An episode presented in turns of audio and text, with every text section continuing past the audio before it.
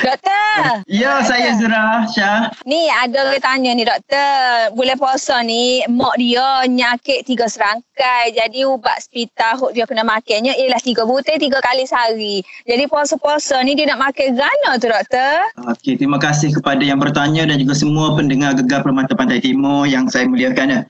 Okey, uh-huh. Yang pertama berbalik kepada penyakit tiga serangkai dia. Jadi kalau penyakit tiga serangkai ni dia kena perlukan pemerhatian doktor, penilaian doktor. Sama ada dia boleh puasa ataupun tak. Jadi hmm. sebab tidak semua orang yang ada darah tinggi, kencing manis, jantung semua tu boleh puasa. Ada sebahagian dia tak boleh puasa langsung. Jadi doktor akan nilai lah. Oh. Sama ada kalau dia tak boleh puasa, dia memang tak boleh puasa. Dan ubat dia, dia kena makan macam biasa. Tapi ada setengah dia yang boleh puasa. Bila yang boleh puasa ni biasanya penilaian doktor tu tiga bulan sebelum bulan Ramadan lagi.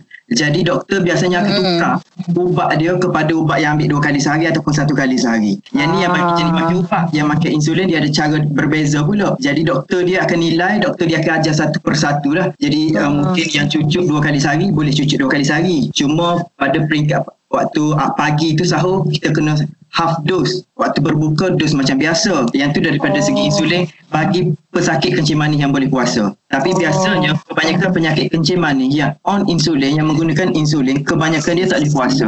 Jadi kalau penyakit kronik ni, penyakit yang tiga serangkai ke apa, benda paling bagus di bulan puasa ni, yang pertama dia kena ada cek gula, alat untuk suka uh, apa bacaan gula.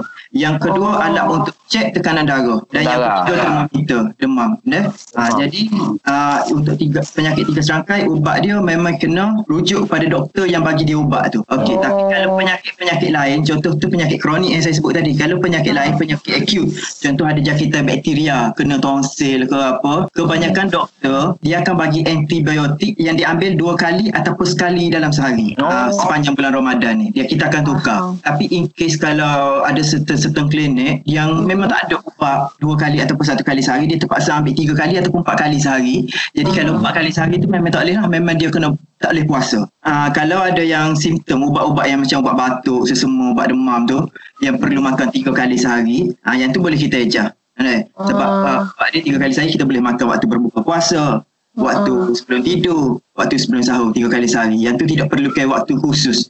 Ha, macam antibiotik kalau tiga kali sehari dia mesti makan setiap lapan jam. Kalau dia buka puasa pukul tujuh, dia kena makan pukul tiga pagi. Next dose. Lepas tu pukul sebelas pagi pula. Jadi pukul sebelas pagi tu dah terbatal puasa dia. Dia tak boleh ambil sebelum sahur. Oh, faham. Tapi jadi, semua atas nasihat doktor lah kan? Atas jenis penyakit dia dan di atas tujuan ubat tu apa. Ada setengah ubat boleh, ada setengah ubat tak boleh. Tak boleh. Jadi lah. Yang tak boleh tu kita kena tukar kepada ubat yang boleh. Faham.